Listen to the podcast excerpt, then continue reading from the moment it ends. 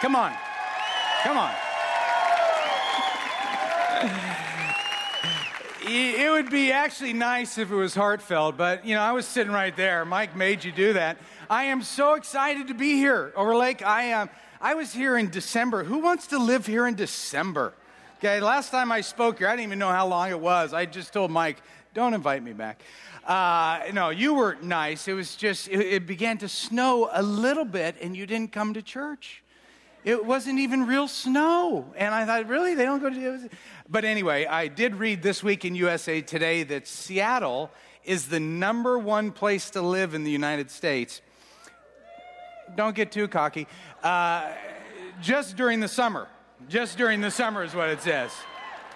So that's uh, why I'm thrilled to be here. Like Mike said, there's you know eight or nine people on this amazing church staff that I have had the privilege to work with over the years, and uh, you don't even know what a world class church you're at. The people have of high character and they love Jesus, and um, just the fact that I got to rub shoulders with so many of my love, and that's why I love this place, and uh, feel like this is actually a, a second church home.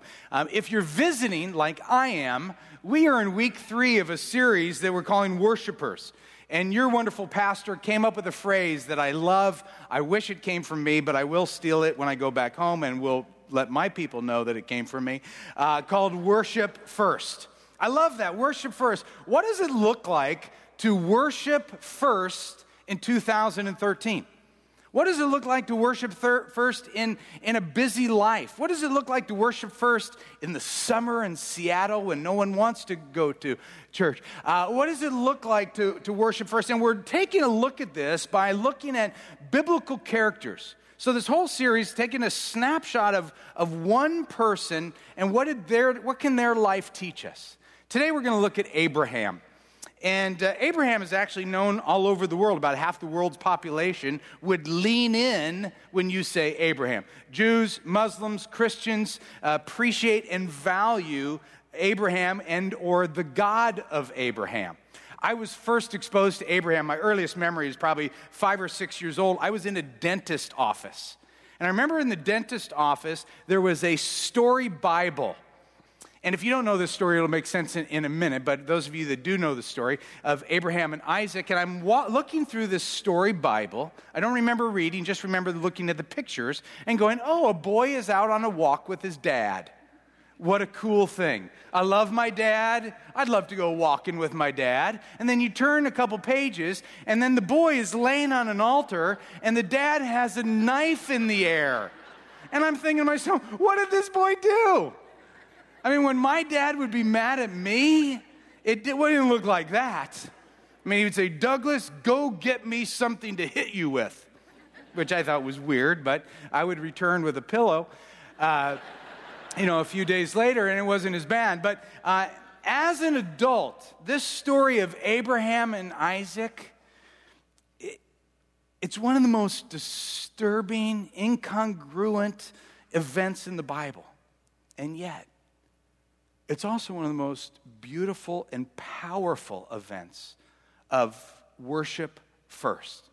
We're going to take a look in Genesis chapter 22, starting at verse 1. If you have Bible up on the screen or in your notes, however you uh, turn your phone on, whatever you do to uh, read is great. Verse 1 Sometime later, God tested Abraham's faith. Abraham, God called. Yes, he replied, Here I am. which are good words when God calls. Uh, take your son, your only son, yes, Isaac, whom you love so much, and go to the land of Moriah. Go and sacrifice him as a burnt offering, which is a, a form of worship, on the mountains which I will show you. The next morning, Abraham got up, he saddled the donkey, and took two of his servants with him, along with his son Isaac. Then he chopped wood for the fire for a burnt offering and set out for the place God had told him about. On the third day of the journey, Abraham looked up and saw the place in the distance. Stay here with the donkey, Abraham told his servants. The boy and I will travel a little farther. We will worship there, and then we will come right back. So Abraham placed the wood for the burnt offering on Isaac's shoulder, while he himself carried the fire and the knife. As the two of them walked on together, Isaac turned to Abraham and said, Father, yes, my son, Abraham replied. We have the food and the wood, but where is the sheep for the burnt offering? God will provide a sheep for the burnt offering, my son. Abraham answered, and they both walked on together. When they arrived at the place where God had told them to go, Abraham built an altar and arranged the wood on it. Then he tied his son Isaac and laid him on the altar on top of the wood. And Abraham picked up the knife to kill his son as a sacrifice. At that moment, the angel of the Lord called to him from heaven, Abraham, Abraham. Yes, Abraham replied, Here I am. Don't lay a hand on the boy, the angel said. Do not hurt him in any way, for now I know that you truly fear God. You have not withheld from me even your son, your only son. What a picture of worship first. And there's a little bit of a background to this that you may or may not know. If few chapters earlier in Genesis 17, God had made a covenant. Another word for that is a promise. A promise to Abraham that basically said this Abraham, you will be the father of many nations, that people will be blessed through you. You will be given the promised land, and Abraham, you will have a son. So that was God's promise to Abraham, his covenant to Abraham. And Abraham was to covenant back or promise back to God. Do you know what that covenant back was? Genesis 17, do you know what Abraham was supposed to give him back? Circumcision. How's that for a Sunday morning? Okay, that's what he was supposed to. The people were to, to be circumcised as a sign of the covenant. Now, for the Jewish people, circumcision was revered. It was, it was a sign of, of power and prestige. For the Jews, circumcision was their ID card. Now, how they showed it, where they showed it, I have, I have no idea. I, am sure it kind of got some awkward moments at a Tel Aviv nightclub, uh, but it was, it was revered. I, you know, don't you think when Abraham heard that, he was like, What? Say that again. That doesn't seem fair. Noah got a rainbow a pretty rainbow as a sign of a covenant. And I get an incision with a blunt rock, okay? So, anyway, you, what I would encourage you to do is go back and read some of the beginning of Genesis. And I know that most of you already know the beginning of Genesis, right? When you start reading the Bible, you're like, I'm going to read the Bible this year. Genesis 1. You know, you get to about 22 and then give up, okay? And if you don't, you never make it through Leviticus. But uh, so in the beginning of Genesis, the beginning part there, there's this amazing promise called the covenant. Fast forward there's this amazing pregnancy where Abraham and Sarah give birth to Isaac. Isaac, which means what? Laughter. Okay, laughter. That when God said, You're going to have a baby, you're going to have a boy, Abraham laughed. And the reason he laughed, he was 100 years old. His wife was 90. Viagra hadn't been invented, all right? You should be laughing too at the thought of a 90 year old and a 100 year old. At 90 and 100, all their friends were going to Costco buying Depends, all right? Now they're going to Costco buying Depends and Pampers because, you know, uh, Isaac comes. He was, Isaac was who Abraham was waiting for. Isaac was the dream child. Isaac was who God had promised. And that's why this whole thing is so bizarre. That God promises to give him a son and then says, Worship me by killing him. In Genesis 22, verse 1, it says, This was to test Abraham's faith. Now, friends, has your faith ever been tested like that? I mean, talk about a test. For some of us in here, we think it's a test to tithe. We think it's a test to love the world, to love the unfriendly. We think it's a test to come to church on a summer Seattle day, okay? or to come to church when the Seahawks play. Okay, which is about as many good days as there are in Seattle. The amount of Seahawks games, the pretty days in Seattle, the combo. Don't get too cocky, okay? Uh, you know, that, that's talk about a test. Now, Percy, if I'm honest with you, I couldn't pass that test. If he asked me to sacrifice my only son, I couldn't pass that test. I have three kids, one boy. I wanted a boy. I wanted the first one to be a boy. I had a great relationship with my dad growing up. He was the best man in my wedding. We just had a good relationship. I wanted a boy. So when the first one was, was born a girl, um, I didn't laugh. didn't laugh. I just, I just wept. And, uh, but I do have two girls and one boy. My son is 21 years old.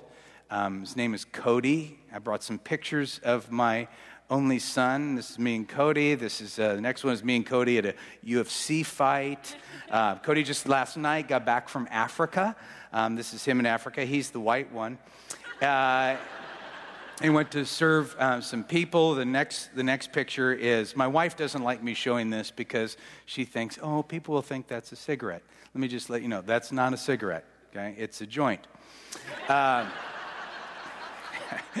No, it's not. Not that it would matter to you folks, uh, you know, in Washington, where hey, what are you doing after church? I don't know, you know.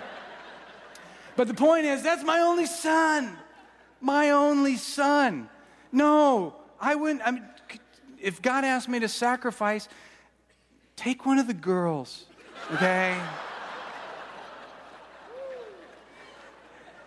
See, Isaac, Isaac is not only Abraham's child, Isaac is the fulfillment of a promise.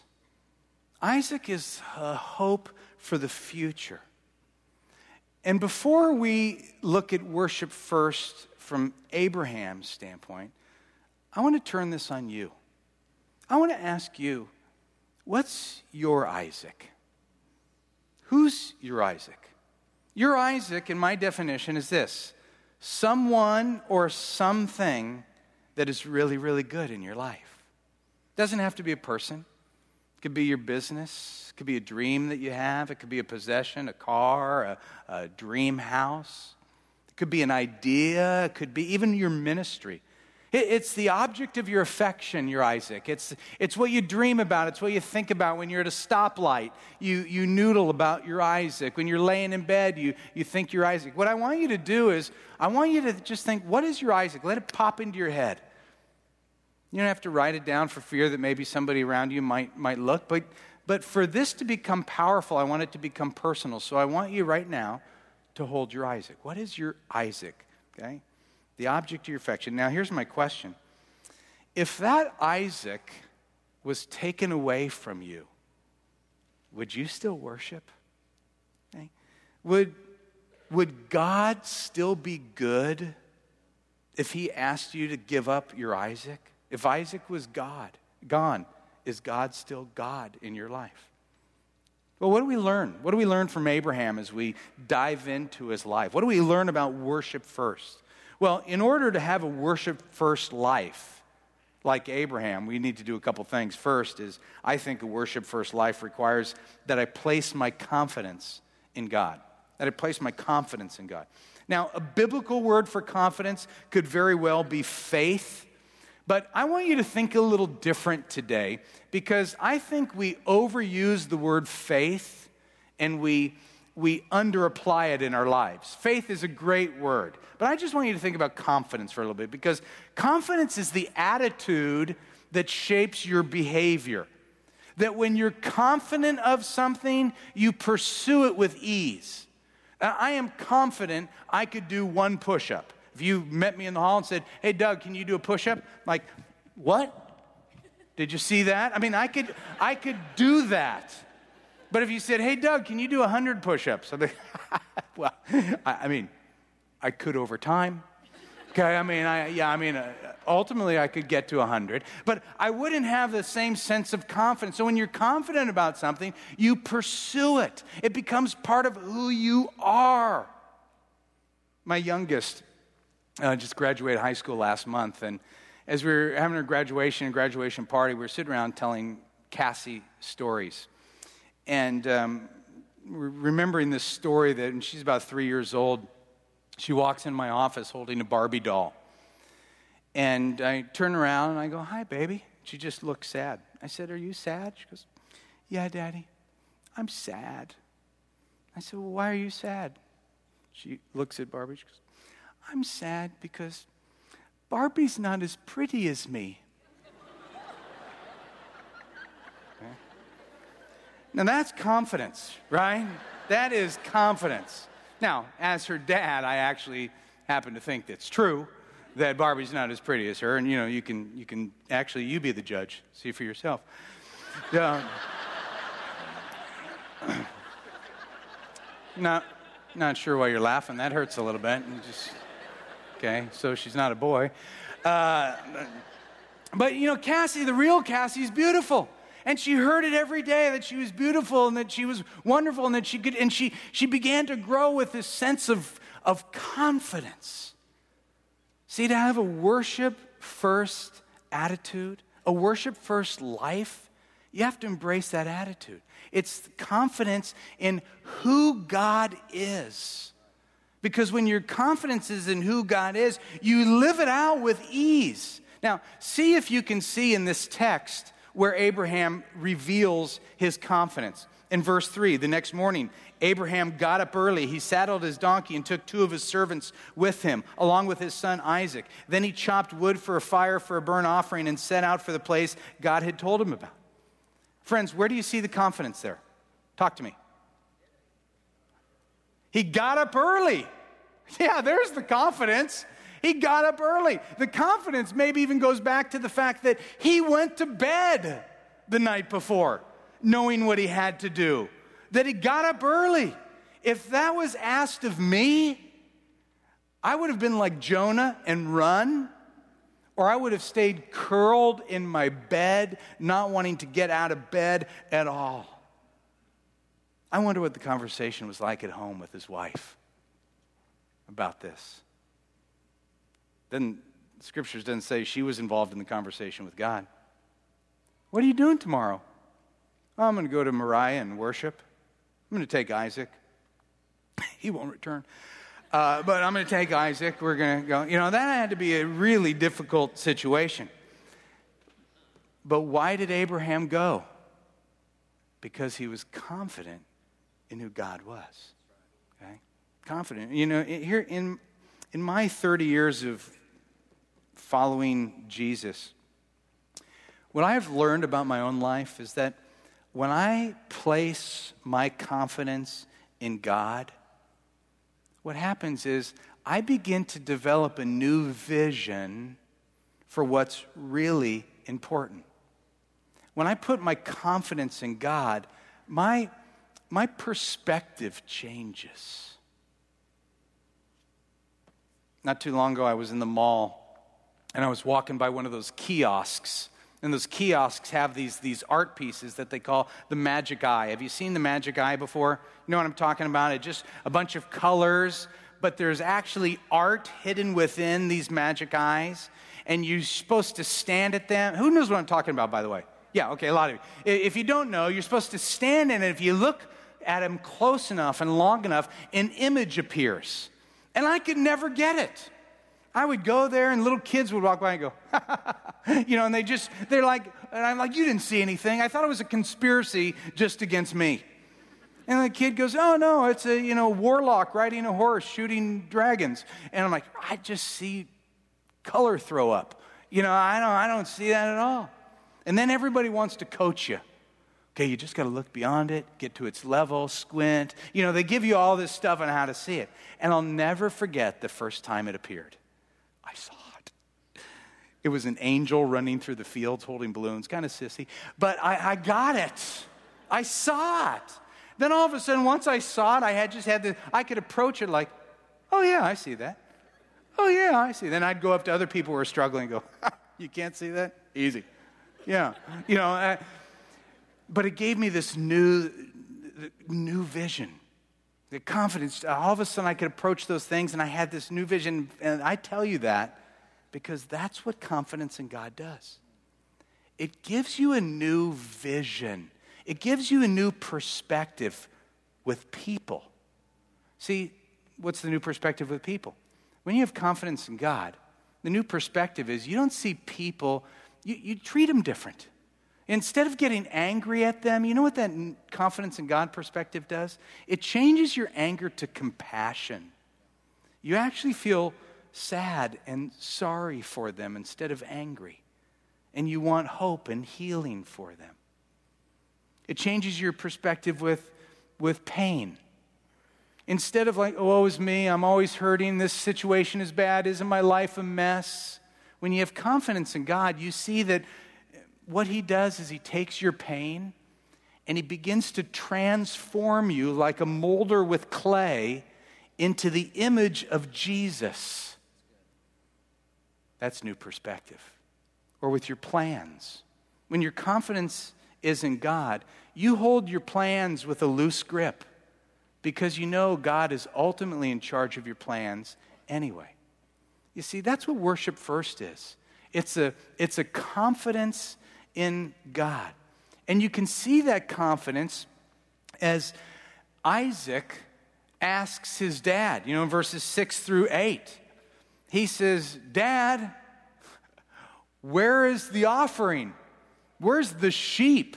I mean, I kind of find this comical. I read the Bible so much that I actually see humor in it the more you read it over and over. I just find it interesting that Isaac is carrying the wood and the dad carries the knife.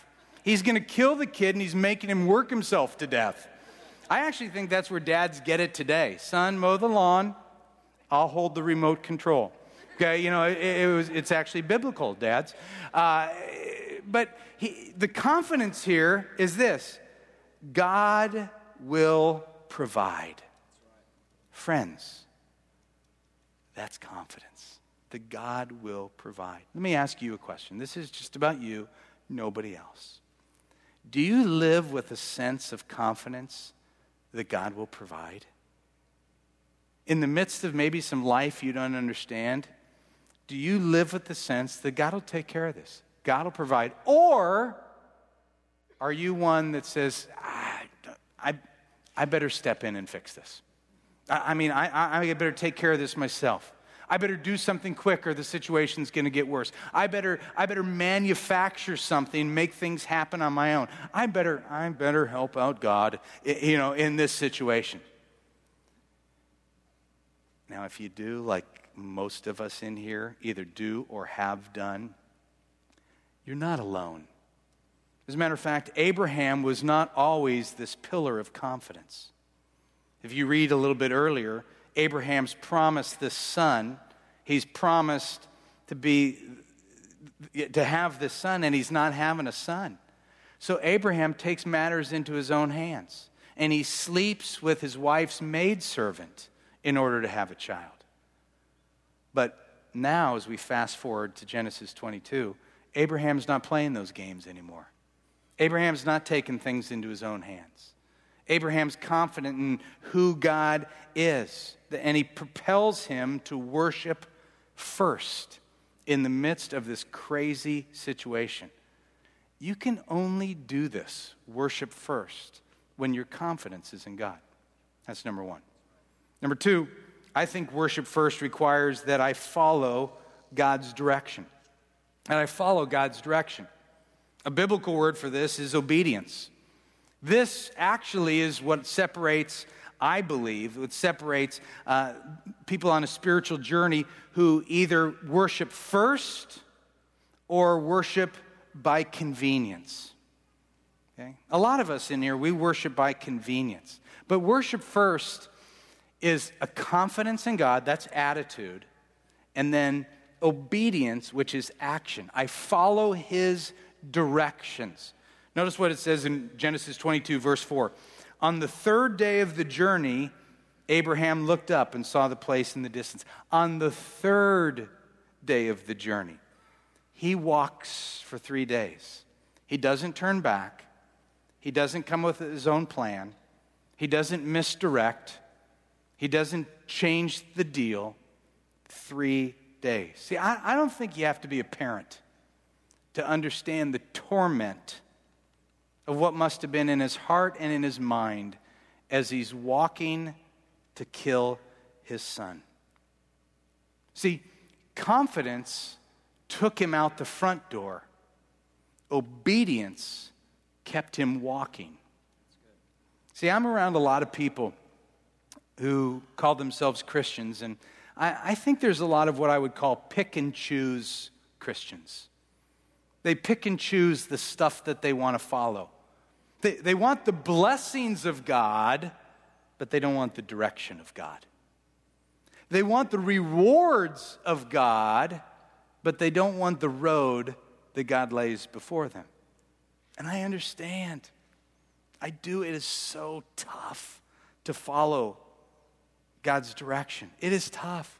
When I'm on a plane and people ask me what I do for a living, I don't tell them. Because if I say I'm a pastor, you know what they do? They roll their eyes. Now, when I want to sleep on a plane, I just say, I'm a pastor. Okay, good night. You know, they don't want to talk. Here's what I say. You know what I do? I do the hardest thing that I've ever done in my entire life. And then I stop there. Okay? Most people are intrigued by that because they run through what is he a welder? A mechanic? You know, what is he, a politician? No, it couldn't be that. Uh, you know what? What does he do? And they say, well, what is that?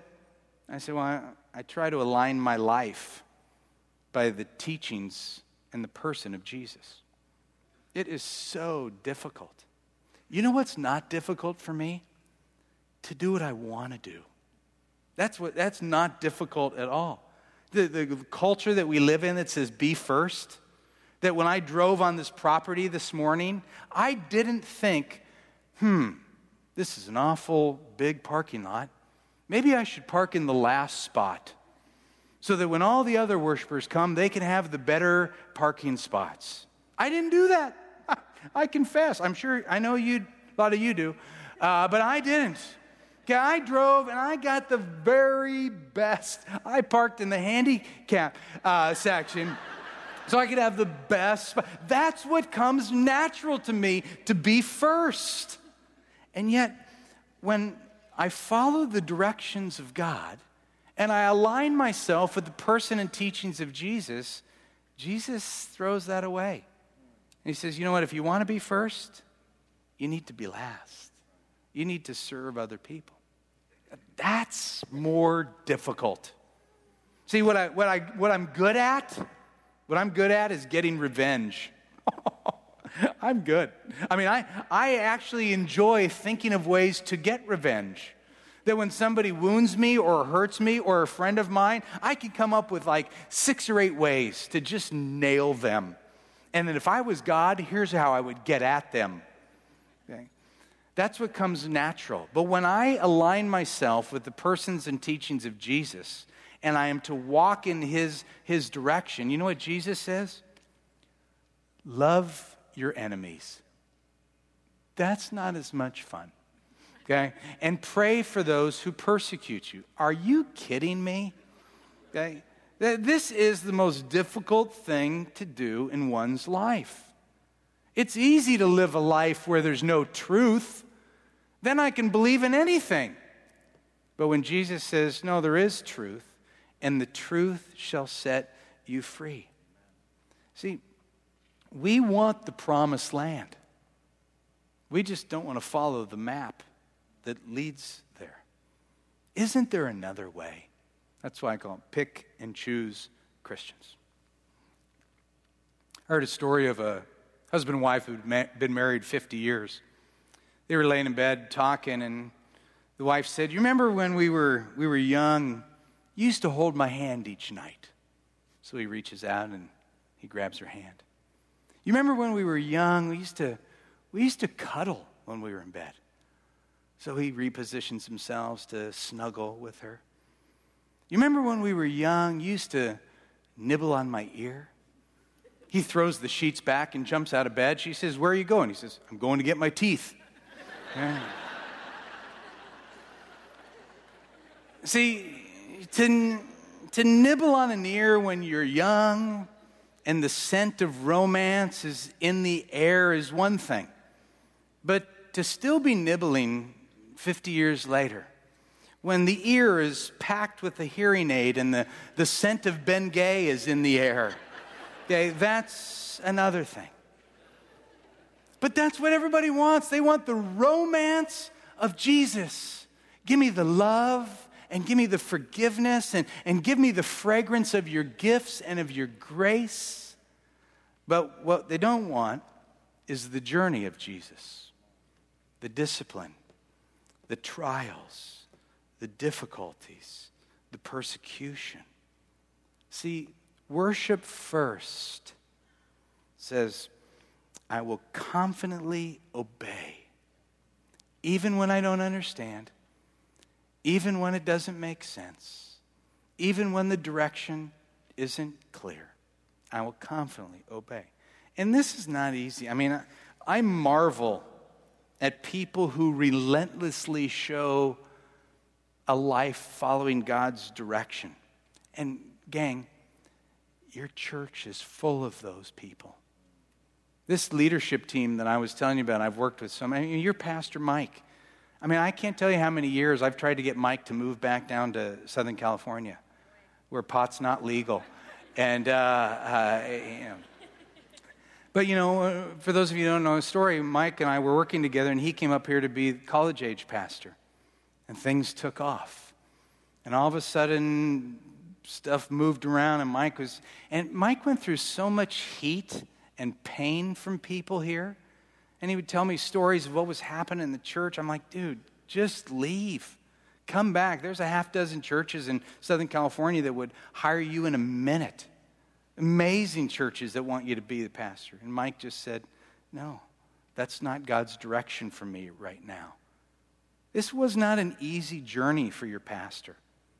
You've got another woman on this staff, Lynn Ellis. Some of you know her. Some of you, if you don't, you need to go on a mission trip with her. She's an amazing, amazing woman. I've known her for many years. She just got married, 47 years old, just got married a month ago. And at her reception, I said, we were given opportunities to talk into her life. And I said, Lynn, you are one of the most faithful and obedient people I know. And I know a lot of people. She has faithfully obeyed God's ways as a single woman for so many years. This church is, is full of people like this. Now, do you think that while they were walking down the dark road to Moriah, they were doing so because it was easy and convenient? No. But because they were confident in who God is. That's what worship first is. I must place my confidence in God and I must follow God's direction. Excuse me. Now, some of you going, okay, Doug, I want that. I want that worship first idea in my life. I want confidence and I want obedience, but I got to confess to you, it's, it's kind of like a diet. When I try that and I don't see the results, I just, I just give up and I go do my own thing. So, yeah, I'm kind of one of those pick and choose convenient Christians. And if that describes you, let me just let me share with you a principle a principle that I call the morning sickness principle. And it's something I learned about God. Morning sickness principle came when our, our first child was, was born. I didn't, um, you know, like most men, they find out with little booties on their bed or something like that. I found out that my wife was pregnant because I woke up one morning to the sounds of vomit in our bathroom okay, which isn't normally how I wake up. And so I walked into the bathroom. I'm like, hey, I'm trying to sleep. Keep it down. Okay? No, just kidding. And, uh, you know, she's throwing up in the bathroom. And she looks back at me and says, We're pregnant. I'll never forget that look because I was shocked. I didn't know what to do. I mean, I knew I wasn't going to kiss her right there, but I, I, didn't know what, I didn't know what to, to, to do but there was this splendor in her eyes. And even for weeks and even months, you couldn't even tell she was pregnant. And I'm like, Are you sure? She'd look at me and she says, Make no mistake, there is something happening within. Even though she was sick and wasn't liking life, there was some change happening within. That's the morning sickness principle. Write this down in your notes. The process doesn't always look like progress. The process doesn't always look like progress. Things are not going well at work and you don't feel like worshiping, putting God's first. Your kids are cranky and you don't feel like worshiping God first. Your finances are tight and you don't feel like worshiping God with your tithe this month. This all doesn't add up to progress. What's going on? You're, you're going, this is not what I had in mind when I came to follow Jesus. I thought it would be so different. I mean, even when she was beginning to show in her stomach, I still thought maybe she was just picking up a few LBs, you know, if you know what I mean. Because she would be like, hey, feel it, feel it, kick. And every time I'd go to put my hand on her stomach, I never felt a kick, ever. I thought she was faking it. So then I just started lying to her. Ooh, yeah, ow, dang, what a kicker, you know, that, that thing is. Okay? It just, it didn't seem like there was what I, even when the baby was born, and for those of you that have never seen a newborn baby, it doesn't look cute like you see on TV. It just doesn't. And the doctor, you know, is like, you just gave birth to E.T., you know? Good. Put it back. Not done yet.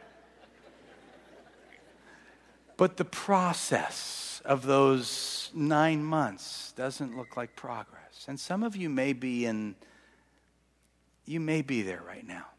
You're conflicted.